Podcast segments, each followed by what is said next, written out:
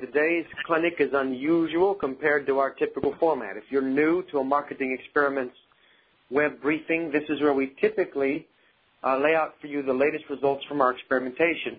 We actually have new case studies that we will present today, so to some extent this will be like a normal session, but it is different, it is more special, and perhaps we'll have uh, a different feel than what we would normally do.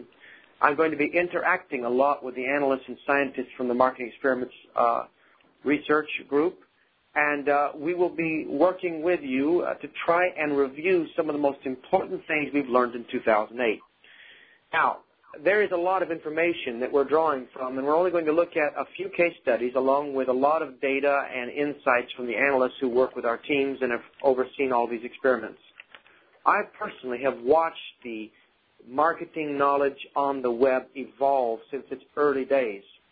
I first got involved in the web before there was a Unix, uh, well, before there was a browser in Unix and Gopher strings, and, and as the years have evolved, I have watched the knowledge base grow. I started the first research laboratory in our field, I think, uh, and I, learned a lot. And I've learned something recently from all of my audiences that uh, I've been able to participate with and interact with. I've discovered that the IQ, the particular IQ related to marketing across the internet, has gone up.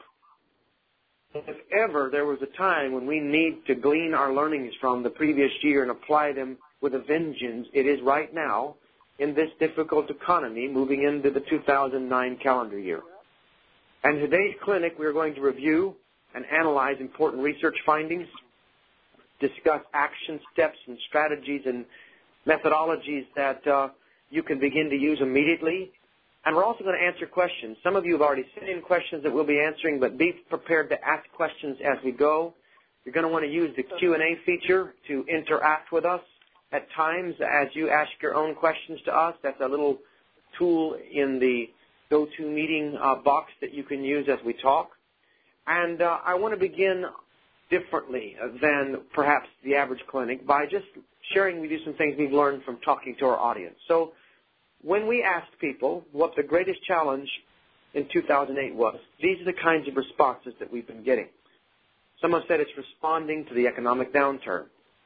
Some have said it's optimizing my site and deciding what to change and how to change it.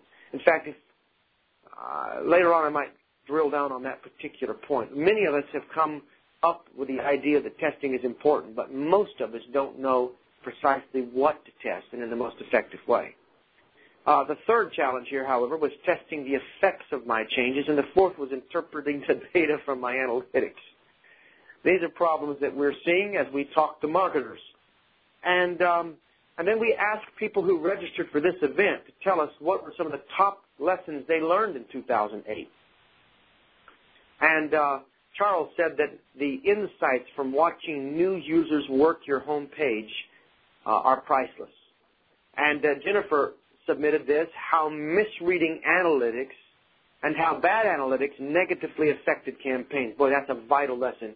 Jennifer, you're touching on a plague that we're having right now across the net. A lot of people are running invalid tests and making bad marketing decisions because they are developing a false sense of confidence from inaccurate data. We're going to be talking about that.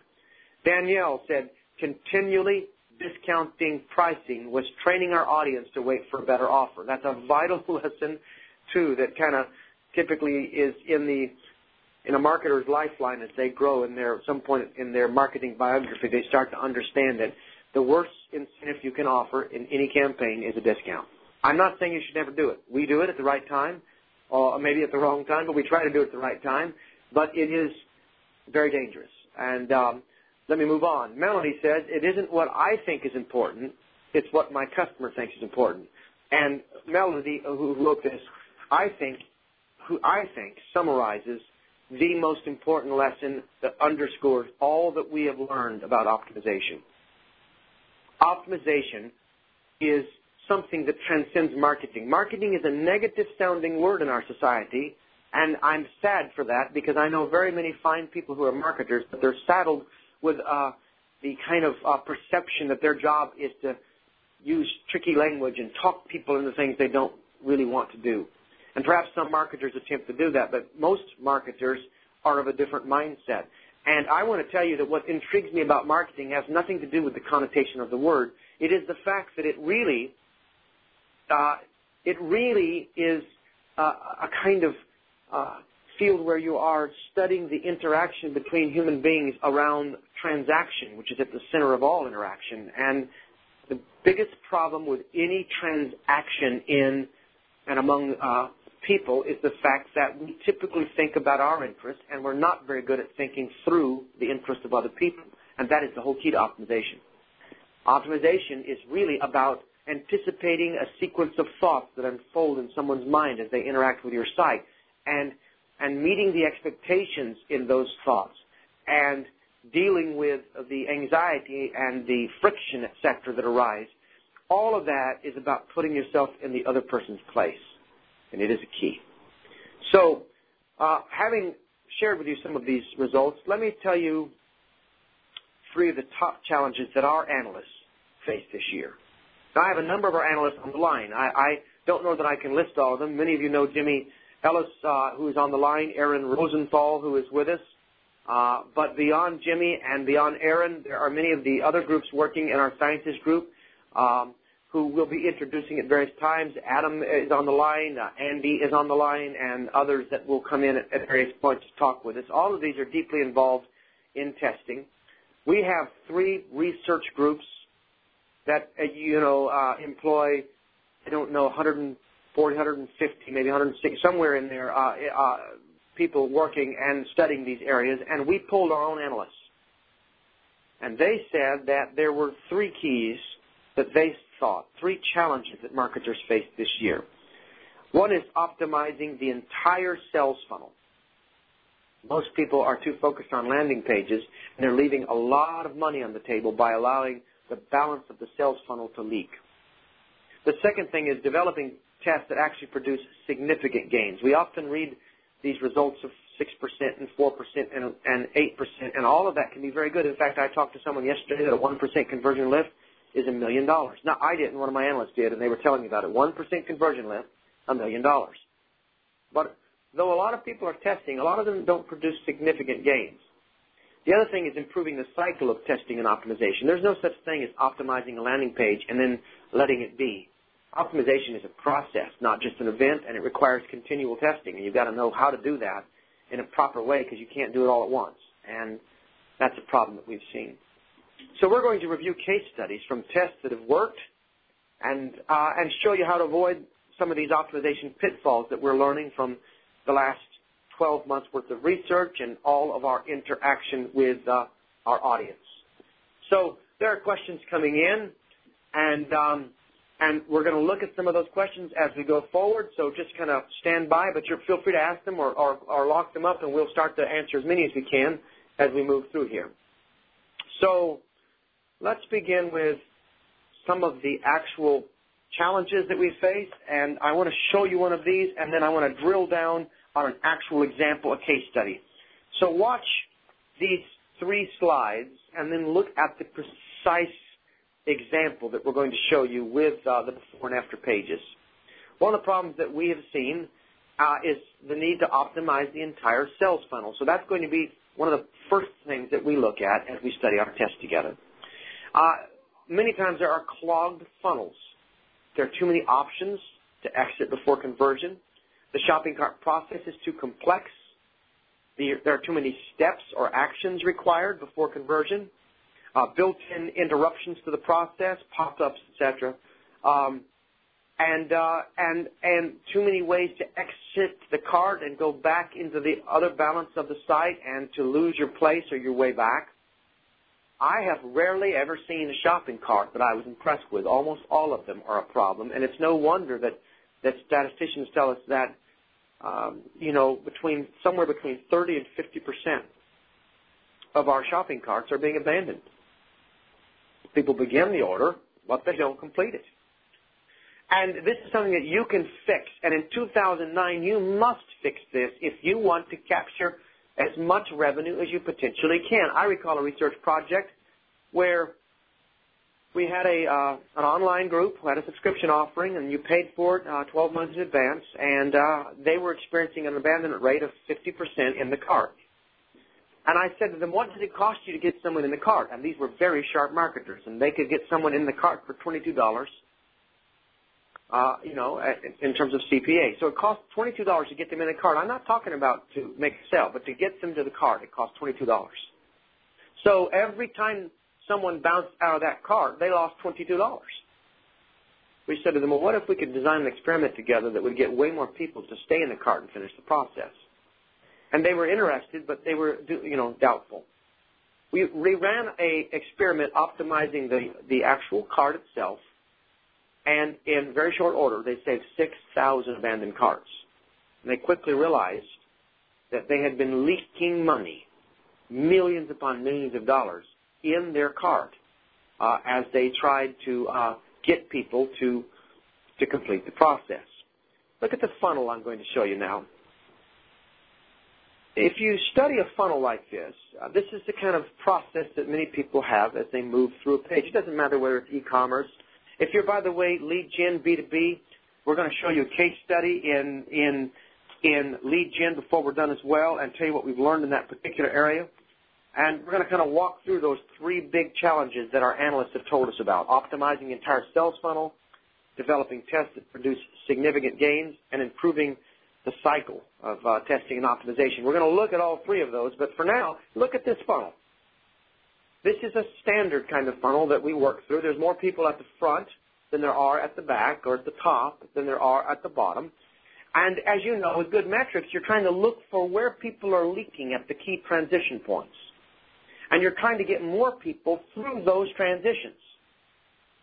Uh, having said that, the challenge that many of us have is that A, we're not using metrics that help us to understand where we're leaking, or B, we have we have bought into a very mistaken concept, and that is that you sell them, they click, get into the cart, and your work is done.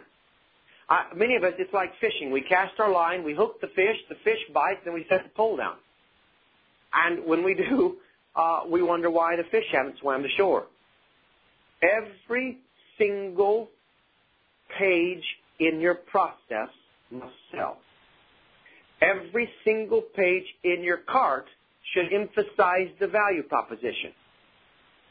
Yet when I look at most carts, all of the work that was done on the landing page to get you to decide to buy stops and I see these white pages with with with you know uh, essentially just a process. Now I don't mean that I like a page with lots of clutter on it. That will hurt your conversion in the cart.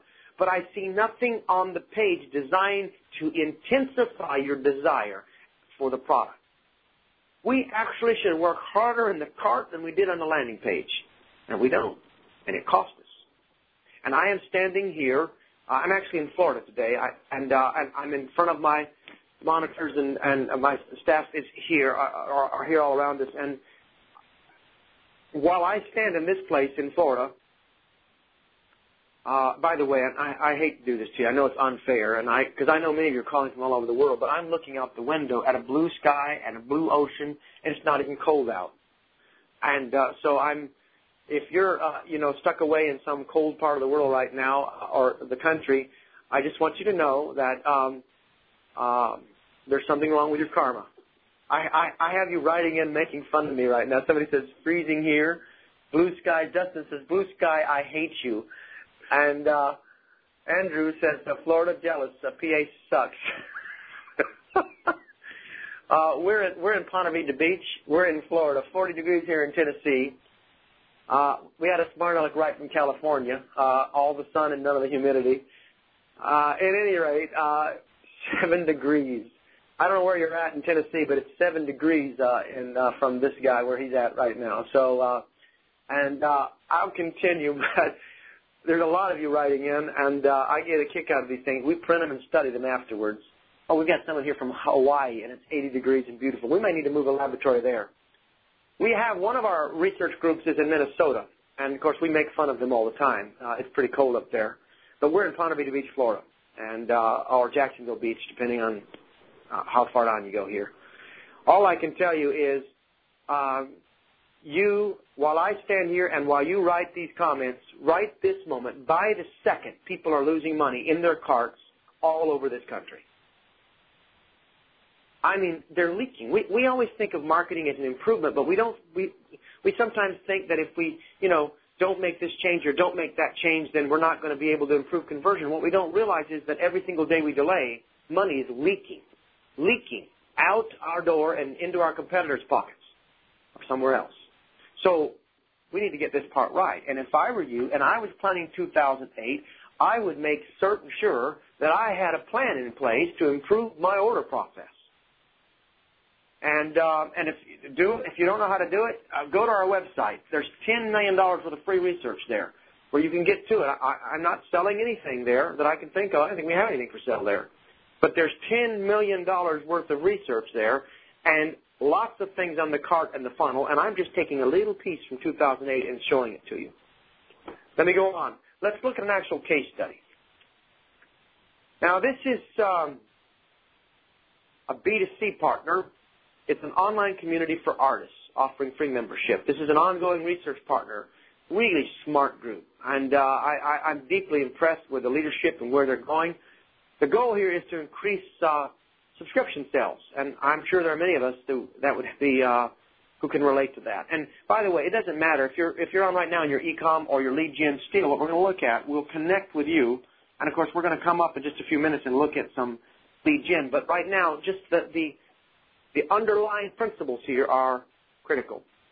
Which subscription path will produce a higher conversion rate? That's the question. And if you've taken our, our, our, our Fundamentals of Online Testing course, you'll, you'll know what that is. And then here's the approach. The test ran three versions of the subscription path. The control was a four-step process with an email validation. Treatment one was also a four-step path, but the test did not validate. Treatment two is the one we're using now, used a three-step path offering an upgrade on the sign-up page. Do you hear that? An upgrade on the sign-up page. Again, all the pages are working. So, one other observation before we go on. The initial path required users to open their email and click a link in that email and launch a new browser window. So let's look at them. Here's the original path. What you're seeing is membership path 1 uh, or step 1. And then down below, uh, you'll see step two. And then step three requires you to return to process and complete membership. So step one and step two and step three. And, uh, and this is a reasonable looking subscription page. This is kind of what a lot of us have, but I want you to look at the page and you can see there's nothing on this page that is working to keep you in the process. We'll talk more about that. Even our redesign page will have very, very little difference there just yet. In the next versions of the test, this is a recent test, by the way. In the next versions of the test, we will punch up the value proposition. But for now, look at these pages. And I think I have one of the analysts online who can talk about this test. Who's standing by for this particular project? Hi, Flint. It's Adam. Adam. All right. So, Adam, uh, you want to just, I'm going to move to the new version, which is just one more treatment, and I'm hoping the audience, if you're listening here now, what I'm looking for are transferable principles that you can take back and apply to your own situation. But Adam, describe the, the main changes in treatment two, or in path two. Sure. Uh, essentially, the optimization strategy here was just to simplify each step of the funnel process. Um, so for this first step, we um, simplified the way the upgrade was presented. If you remember from the, the control, there were several buying decisions presented, whereas on the um, on the treatment, there's essentially just one buying decision. Do you want to upgrade or do you not? Um, for the second step in the process, we simplified it by just removing it completely. Um, the control had an email validation step and uh, our new treatment pushed that email validation to post-transaction. Uh, and go ahead. No, you go ahead, Adam. I was going to say, and finally on the third step, we simplified it by um, shifting from a shopping cart format, as the control had, um, to just a simple payment page um, that didn't allow users to continue shopping or um, you know, add multiple products or just exit from one of the numerous links that they um, had available on the page.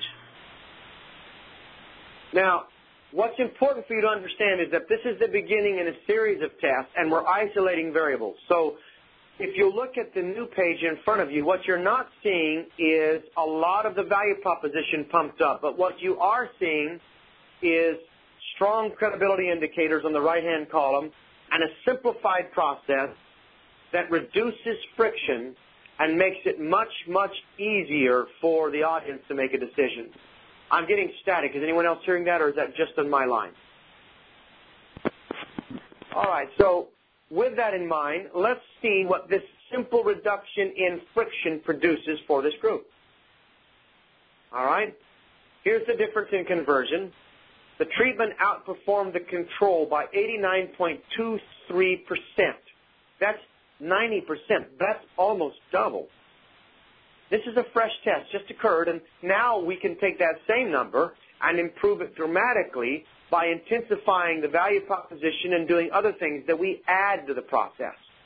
Now, if you're just logging into this uh, and and just kind of trying to see, well, how does this apply to me? I just want to give you something that, in fact, this will not be in the slides, and I'm adding it. It's something I've I've been narrowing down in 2008, and you may just want to take notes on your own for this key piece. When you're trying to fix the page, there are only a couple of things you can really do. There's three depending on how you do your classification. The first is you can take stuff away. The second is you can improve the stuff you got. Or the third thing is you can add new stuff. Now I'm deliberately using slang here. You can take stuff away, you can improve the stuff you've got, or you can add new stuff. In this particular approach, we did the thing that you often should do at the beginning of your test. We took stuff away. We made it easier. We simplified.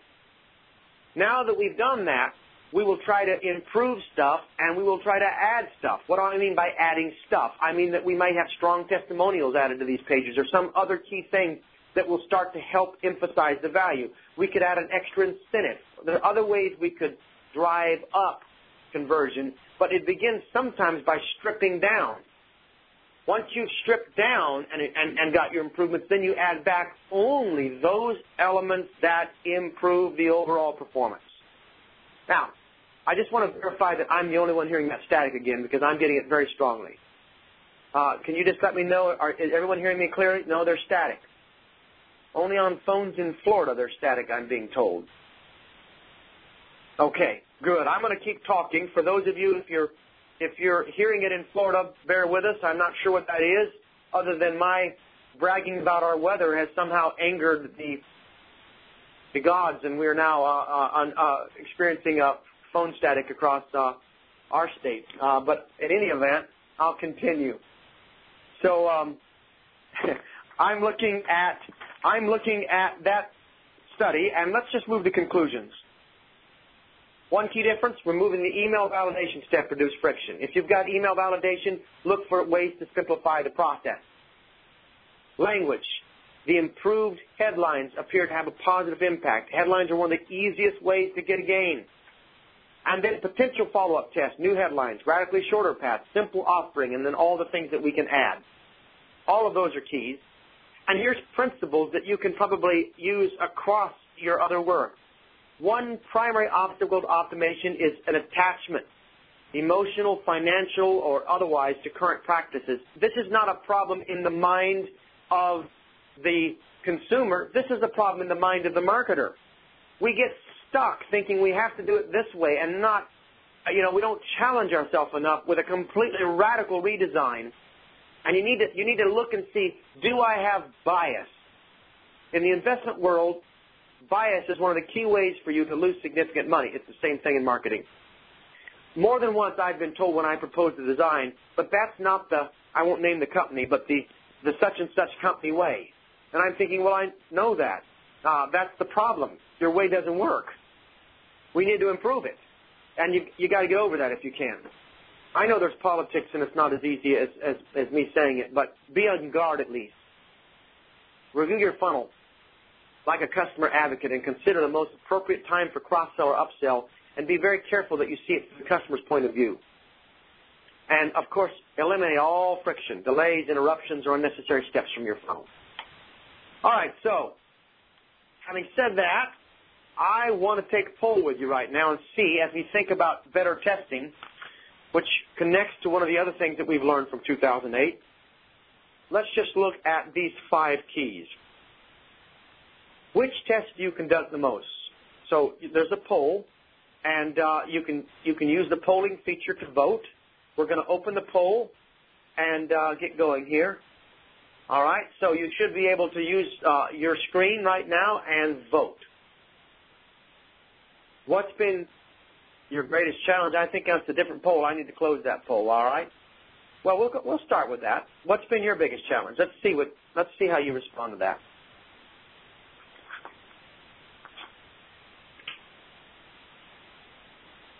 All right, so go ahead and vote on that first, and I'll take you to the next poll in a second. What's been your greatest challenge in 2008? I'm just going to let you vote. Uh, is everyone is everyone clear with how to use the polling mechanism?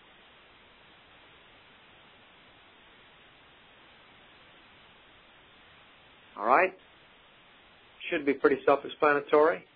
Vote faster, guys. Vote faster. I want to get to validity, and I'm going to close the poll out.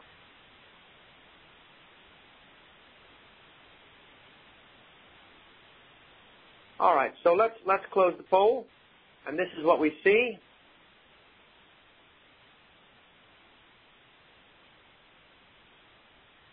There you go.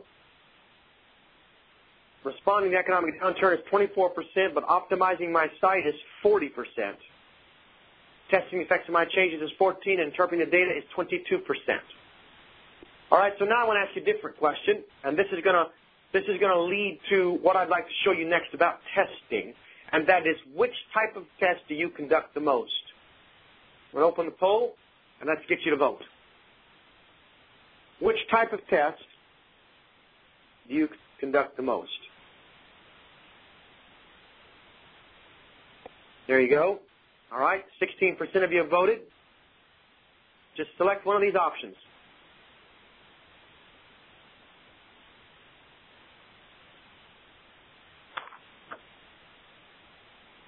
I want to compare you with our sister research group, Marketing Sherpa. We did a similar uh, survey, and uh, I want to look at that. It was in one of our uh, the landing page handbook. But let's see how your numbers compare with that survey. All right, we're getting ready. About five more seconds, we'll close the poll.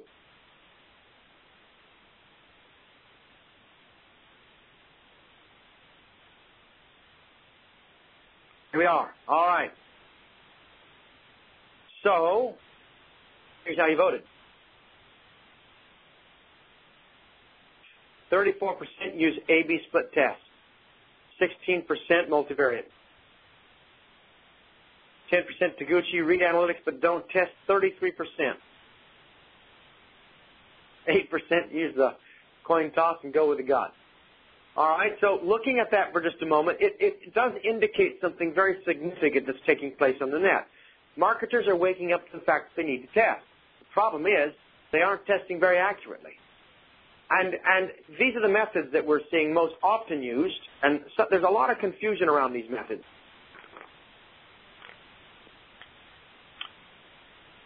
When we did the Sherpa survey, what we discovered was A-B tests on a landing page. 42% do that. 21% are doing multivariate tests, and 9% are doing Taguchi style. Now, there's a similarity between Taguchi and multivariate, and some people don't know the difference between these. Uh, but one of the things that I discover is that multivariate testing, which is useful, which we employ, in fact, we've written courses on how to do it. However, it has very specific and very limited application, and you need to be careful about when you use it. It can take a very long time to get true validity on a multivariate test, number one. And number two, uh, often the improvements are smaller in terms of the overall percentage of conversion increase because of the overall design in multivariate. There's more I, would like to say on that, but I want to talk to you right now about the pitfalls of testing, and then I'm leading you up to another case study. Before I go any further, use the poll feature, I'm sorry, use the uh, question and answer feature and tell me what is your biggest problem or question about testing? Go ahead and write your questions into me right now because we're going to look at those in just a moment. While you're while you're writing those in and they're coming in, you know, from different places. For instance, uh, Jennifer just says, "What is Taguchi?" And uh, I probably will direct you to a place in our site where you can learn more about Taguchi. But uh, Taguchi is actually the last name of a uh, of a uh, scientist who developed a way to conduct testing with uh, very specific applications that apply to engineering and other fields, and it's been applied to marketing later. Uh, so here we go as I look down at your questions and your challenges. Very interesting.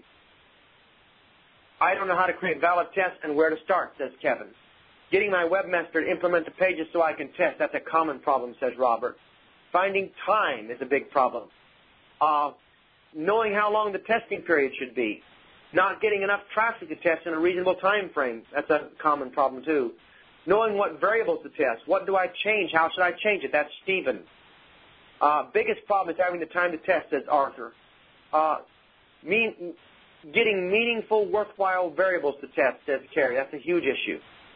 And, uh, and knowing how to determine significance in the results, what to do with the results. Historical effects, instrumentation errors, Stephen, you're a certification graduate. I can tell by your vocabulary. Well done. Technical problems and validity of the analytics. Uh, we do teach a certification program in this, uh, and I'm not here. I don't even have a landing page for it to offer you right now. But I'm telling you that you need to get basic certification in testing so that you can conduct these tests, particularly going in the next year. For now, however, let me try to help you with uh, some of the major pitfalls you need to avoid. One of these is something that I mentioned earlier, and that is bias. That's approaching a test with a clear predisposition towards a particular outcome. Your bias can can can really hurt you. For instance, let's suppose I see this all the time. Let's suppose you're a you're a fast-driving entrepreneurial type leader who's running tests with your marketing department, or you're a marketer who's very entrepreneurial and you're actually connected deeply in a financial way to the results. You start a test, you have a hunch in your gut that you've got a design that's going to work much better or a new headline or some variable you're going to change. You change the test, believing that's going to be, you know, the best way to go. You start it, the bell curve begins on the statistics uh, flow, and you start seeing a better result for your new design. And so you quickly declare victory, switch everything over, and go on looking for something else interesting to do. Your bias, along with your impatience, has has caused you to accept the result before it's been validated. And I got to tell you, listen, these results in the beginning of a test are all over the map.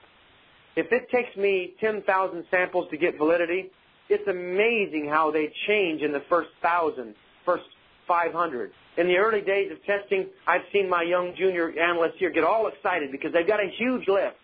But the question the experienced analyst always asks is, yes, but is it valid yet? Because that lift can shift. And if you're making results either for or against the test before you've reached validity, you're making a mistake. So bias and impatience are problems. Uh, uh, extrapolation, overreaching conclusions from limited test data. We see this all the time. Failing to prepare the follow-up test is a big problem. And data problems. We are doing, we don't understand that there's a lot more to validity, a lot more to validity than just your sampling size. So let's look at an example right now. In fact, I'm going to have Andy, who is an analyst working with our team, to talk about uh, this next slide with you and explain you know, a, a real live example. This is a graph result of a four-week email test with an e-commerce retailer. And I just want you to understand why looking at this improperly could create a problem. So Andy, go ahead. Okay, uh, this is a, a test that we did with an, an e-commerce partner, and uh, as uh, as Flint explained, it, it, it ended up being a four-week test. But as in the first initial period, you can see here to the left of the of the first heavy blue line, uh, we collected data for two weeks and looked at the results, and we found the results to be uh, statistically valid, showing that the treatment that we were running was uh, was outperforming the control uh, you know, we were we were excited, and the and the and the partner was uh, uh, was very excited, but we did not feel like two weeks was a long enough period of time to uh, eliminate the the validity threat due to history effect. So we continue to run the test. Andy, Andy, Andy, yes. explain history effect. History effect is the uh, is the uh, validity threat you have on a test due to uh, changes in customer behavior over periods of time.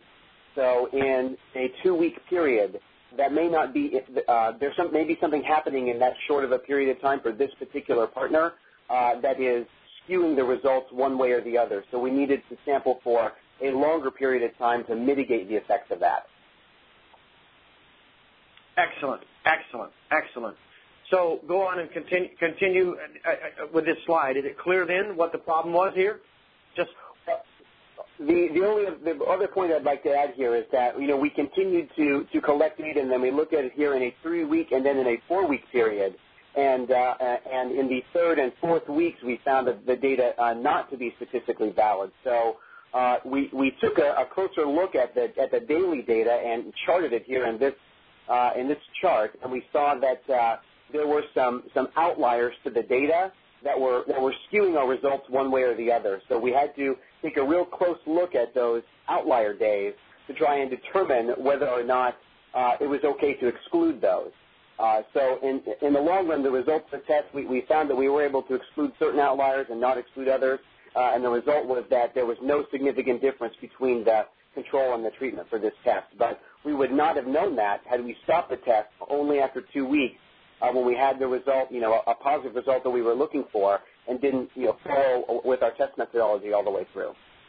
Now, I want to ask a question to my audience. So uh, here's my question for you. I, you know, it's difficult to make my data for you in one of these calls match your level of experience.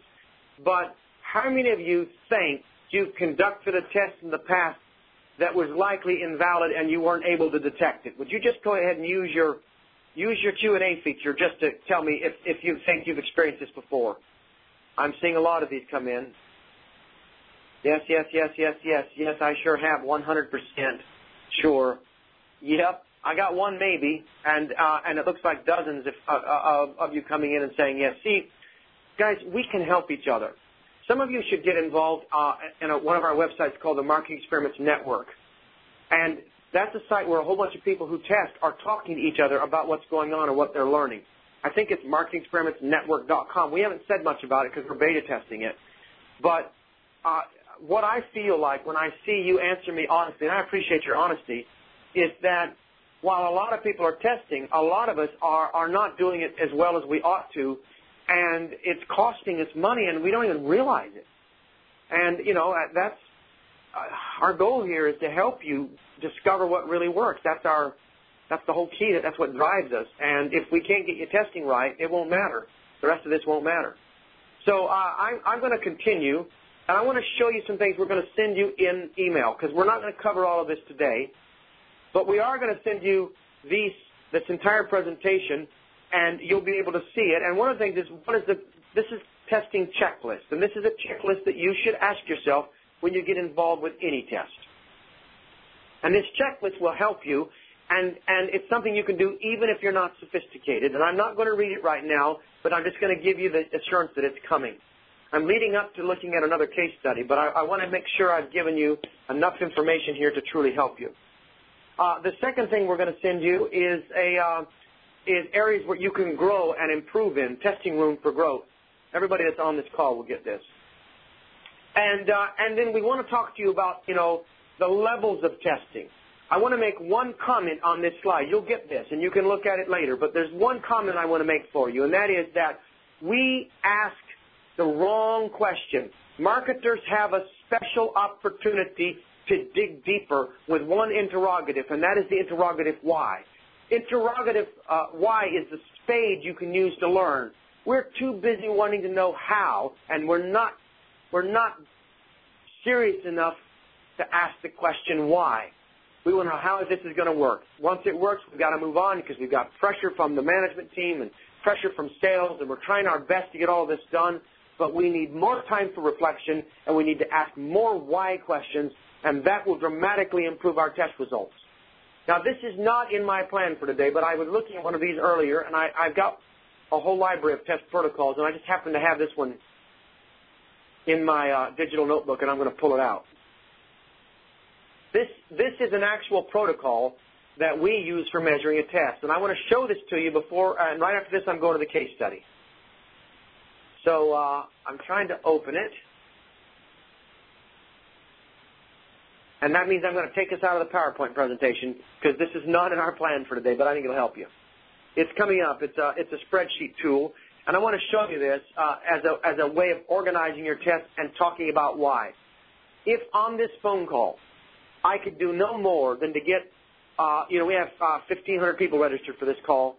If I could just get this body of marketers to say we're going to dig down deeper and ask why more often this year, then 12 months from now, we'd all learn a whole lot more and we'd be better at what we do. I'm having some lag time opening up the document that I want to open, so I'm not sure, we're not sure what the issue is. We may come back to that and just continue uh, for now, and I'll go to the case study. Okay, I've got one here on the desktop. Let me try one more time here. There it is. I got it. All right, I want, I want you to see something here. Here are four screenshots from something that we're testing. All right, so you should be able to see it. This was uh, this is a previous test, and this is a spreadsheet tool that we call a test protocol. And it's really a, a, a spreadsheet that's been carefully designed. And I'm taking you to the first tab, which is a summary of the test. This is the formula that we use here at Marketing Experiments to conduct valid tests. And there's the question, the treatment, the metrics. This is how you do validation, uh, history effects, and all the threats that you could have. This is, I'm just sliding down the screen so you can get a sense of, this is the summary tab that tells us all about the test. Now the next two tabs are validation. And the next one is the optimization background information that we use to decide what we're going to test. And the next one is screenshots. Then I'm going to come over here to the summary. I want to talk to you about the summary, and I'll move on to my case study. But please, please listen to me. There are two things I want you to be aware of right now. First of all, a whole group of you are becoming insecure as I talk about this because you're thinking to myself, well, we're not a scientist. I could never do this. I, I can't pull that off. But listen, you don't have to be a scientist to get this basic understanding of how to test.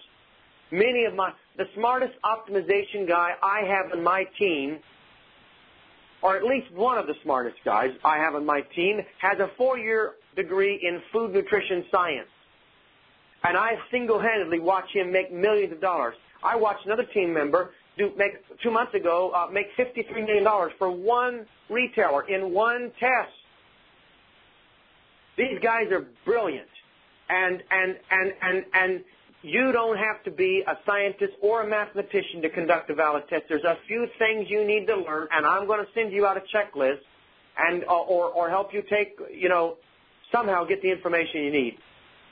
But you do need to do this, and everyone on the phone, this is my second point, can, can, can do what I want to show you next. Do you see after the test is done, do you see the sixth tab? It says interpretation.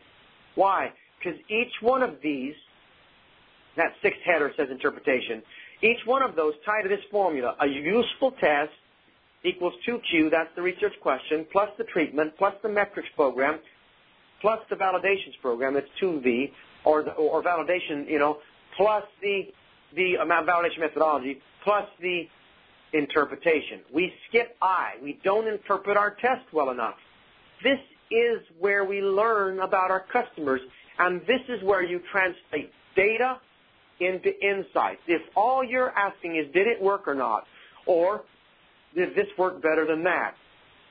You're missing the value of testing and you're not growing as a marketer. You're going to be an expert marketer because you're going to become an expert in human nature and, and, and the behavior associated with it. And that only comes if you ask why. I'm going on to my next case study. And uh, I'm going to, as I do that, can I just get a bit of feedback before I go forward? Because I'm planning the next event. When I talk to you about this testing and when I talk to you about the why question, is this helpful or are you saying, quit preaching at us, Dr. McLaughlin, and move on? Give me some feedback. Does this help you? I, need to know if I if I should just be telling you the case studies and I'm not uh, good. Yeah, you're you're talking to me. Your feedback is awesome. Good. Good.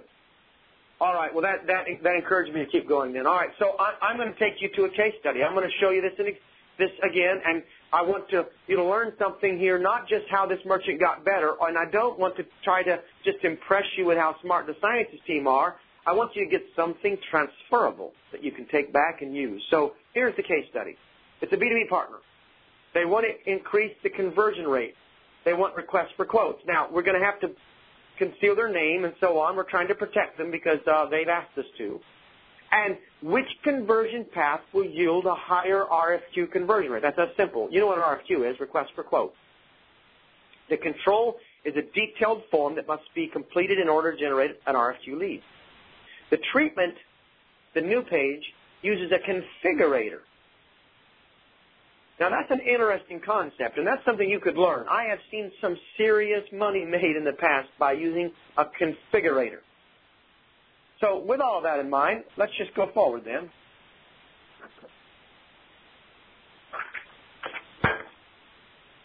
All right, so I am looking at the original page, and much of it's been blacked out, but it doesn't matter. In a minute, we'll, we'll show you something clear enough that you'll get the idea. This is request a quote. Here's nine reasons why you should do it. That's the first step. This is giving you nine reasons, which is smart. This is a pretty good page. This is a pretty smart operator. I'm impressed with them, and I like them. Step two is the information form, and step three is confirmation. So here's the information form. And this you can see without, well, it's blacking out a lot. You can see enough to get a sense that it's a simple, and now we're at the treatment, by the way. This is the control, nine reasons, and then step three is confirmation. All right? Uh, in fact, as I'm talking about this, who worked on this project? Which analyst did? Uh, this is Paul. Okay, Paul, go ahead and describe what's happening here as we go to the next page. Okay, on uh, the control, uh, user hit the home page and needed to click on request uh, a quote.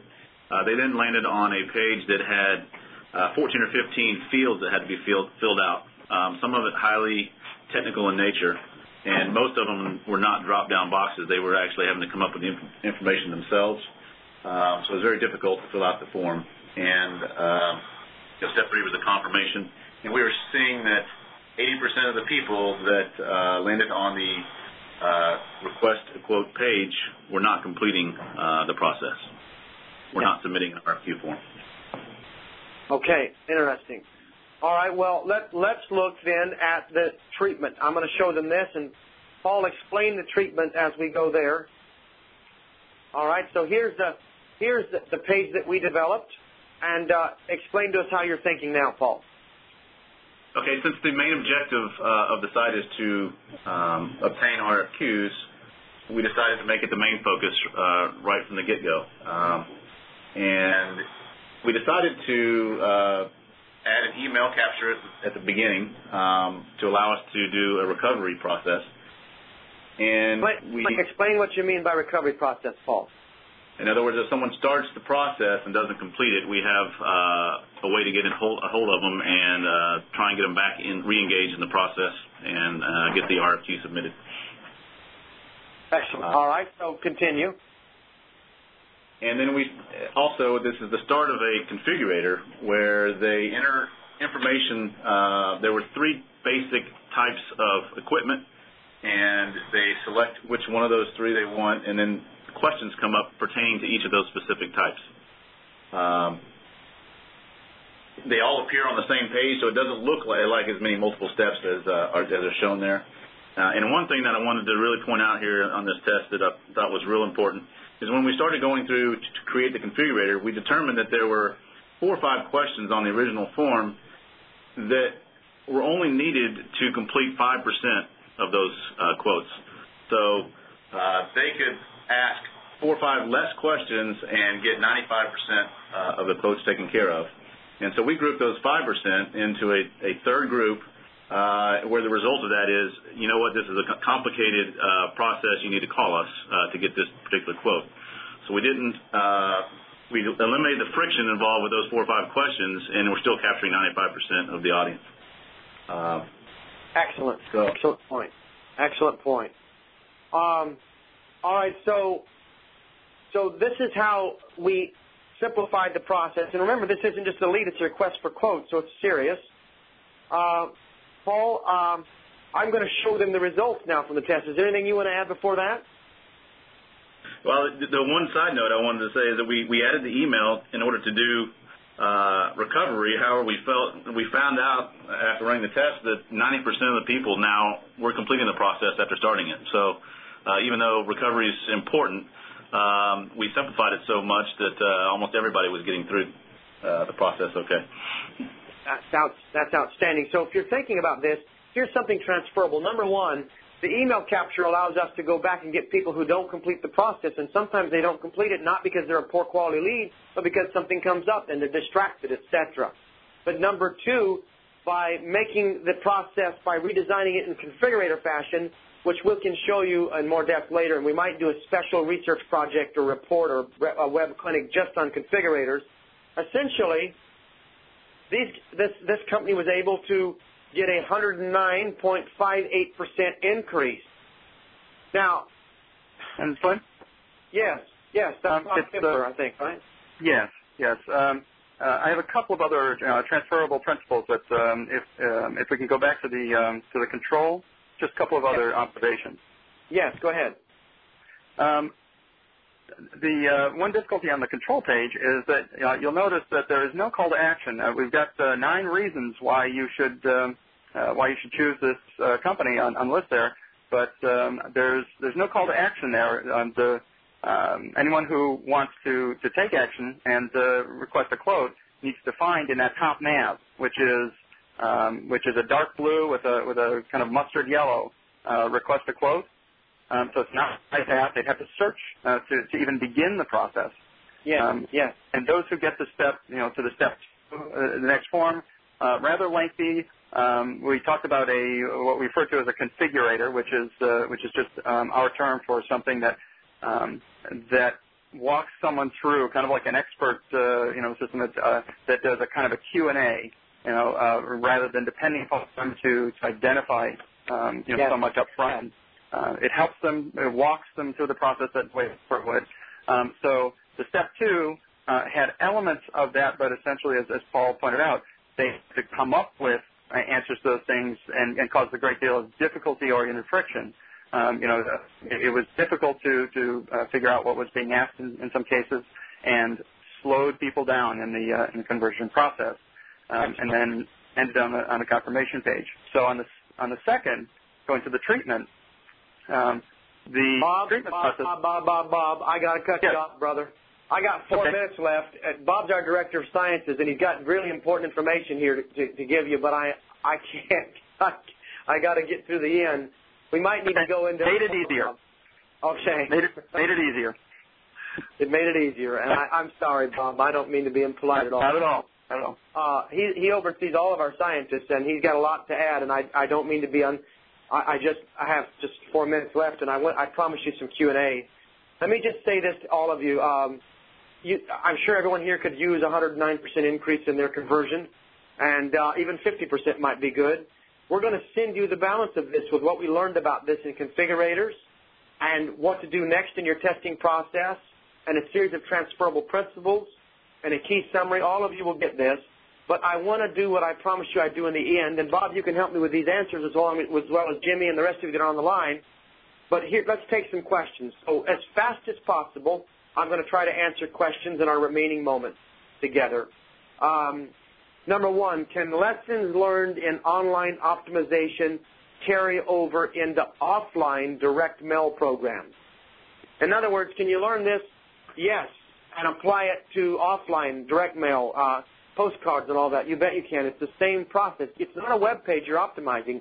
It's a thought process in the other person that you're optimizing.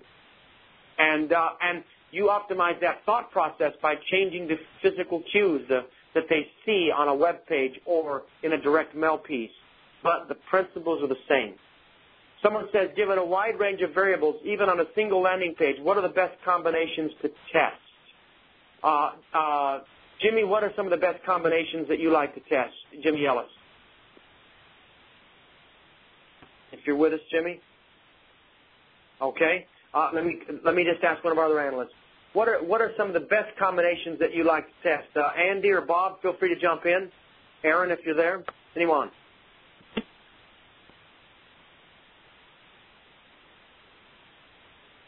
Are we? Do we have an audio issue, guys?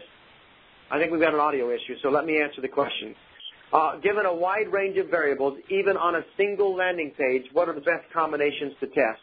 Well, I, I think the easiest thing to test to begin with uh, have to do with the headline, and I would test the headline and the subheader because the goal of the headline and subheader is to get them into the first paragraph. If your first paragraph is strong, and that's even on a retail page, you need a paragraph of text meeting people, greeting people, telling them where, telling them where they can go. I would work with my headline, and I would also work with my call to action. Someone says, what are the best methods of driving? This is Danielle. Attention to three completely separate offers. It's better to drive them from the channel, not from a page where they have to pick from three different options. You will lose people if you do that. It's better to try and detect them in the channels and drive them forward. Let's, uh, let's take another question from the audience real quickly in our last couple of minutes. Just go ahead and write in your question quickly. There we go. David. Uh, some of you are writing some humorous things in here. Come back to me with a question that I can help you with. Okay? Uh, sources for great headlines. Let me just tell you, if you have a question for source of headlines, we did a whole clinic on this in the last two months, and you can go to our website, and it tells you step by step how to build your headlines and gives you examples. That's what I would do is if I was thinking about best headlines. Someone they says focus on value proposition. Absolutely, absolutely. Someone says long pages or short pages uh, uh, in terms of landing pages. In most cases, it depends on the complexity of the sale. But when there is a complex sale or there is an expensive item, and this is a e-commerce, not a B2B uh, lead gen, you need a long landing page. I use shorter pages for lead gen, shorter pages for getting people to start free processes, but long landing pages are still very valuable, and don't be afraid about length. Some of the best landing pages I've ever seen were 20 pages long if you printed them, but they produced the highest possible yield. We saw that with the New York Times in a series of tests. Um, someone said, um, uh, how can how can I get help? Some of you, the, the question about research partnerships, we'll show you a slide at the end, and you can see how to apply to get a research partnership to get help with your pages uh, with one of our group. Uh, someone says, uh, do you have any testing case studies for service businesses? We have a lot of them, Pete. Go to the website and look for examples there, or better than that, it, Pete, I'll have. I see your last name, uh, Bob. Can you see that we send uh, some case studies to Pete from our lab that have to do with service businesses that might be able to help them. Um, someone said, uh, can you answer Fabrici's question, which is on this page, and so we shall. We are developing a community website. Our product is in effect getting user participation and involvement. How can we use your techniques when the product is not tangible? Excellent. Well, the, the, there's not a short answer, Fabrici. But we've been developing a heuristic for viral campaigns and for increasing page views, which we tested with car and driver, and we got a 74% increase. And uh, I'll tell you what, um, write us separately, and we'll see if we can point you in a direction to some, some thinking about that and tell us a little bit more about the, the overall project. All right, I must, I must stop. Our time is out. I am so grateful that you've been with us again. Today's program's been different than our normal approach, but I hope you found it useful. It's looking back over 12 months worth of data and experiments and trying to find something we can give you that you can go back and get results with for 2009. Uh, let me just invite you to to take a moment, if you would, and tell us, give us feedback on this particular clinic. Tell us if you found it helpful. If you uh, if there's you know, your feedback is read and studied, and it's how we've designed these. If they've all been rebuilt and built and built around the things that you share with us. If this was helpful today, please let us know. Also, uh, many of you are asking, can you get this session? Yes, you will. We will give you this session. Uh, we will email it to you. Uh, and then, can you improve results in a? Oh, yeah. Some of you are asking. Yeah, the the um, we will also send you. You can access the site. All those, all the research and case studies are free. Just get there and get them and download them and use them, and we'll do everything we can to help you. We'll be back again uh, uh in 14 days, and we're grateful for your feedback and input. And uh, we'll keep trying hard to discover what works. Tell a friend.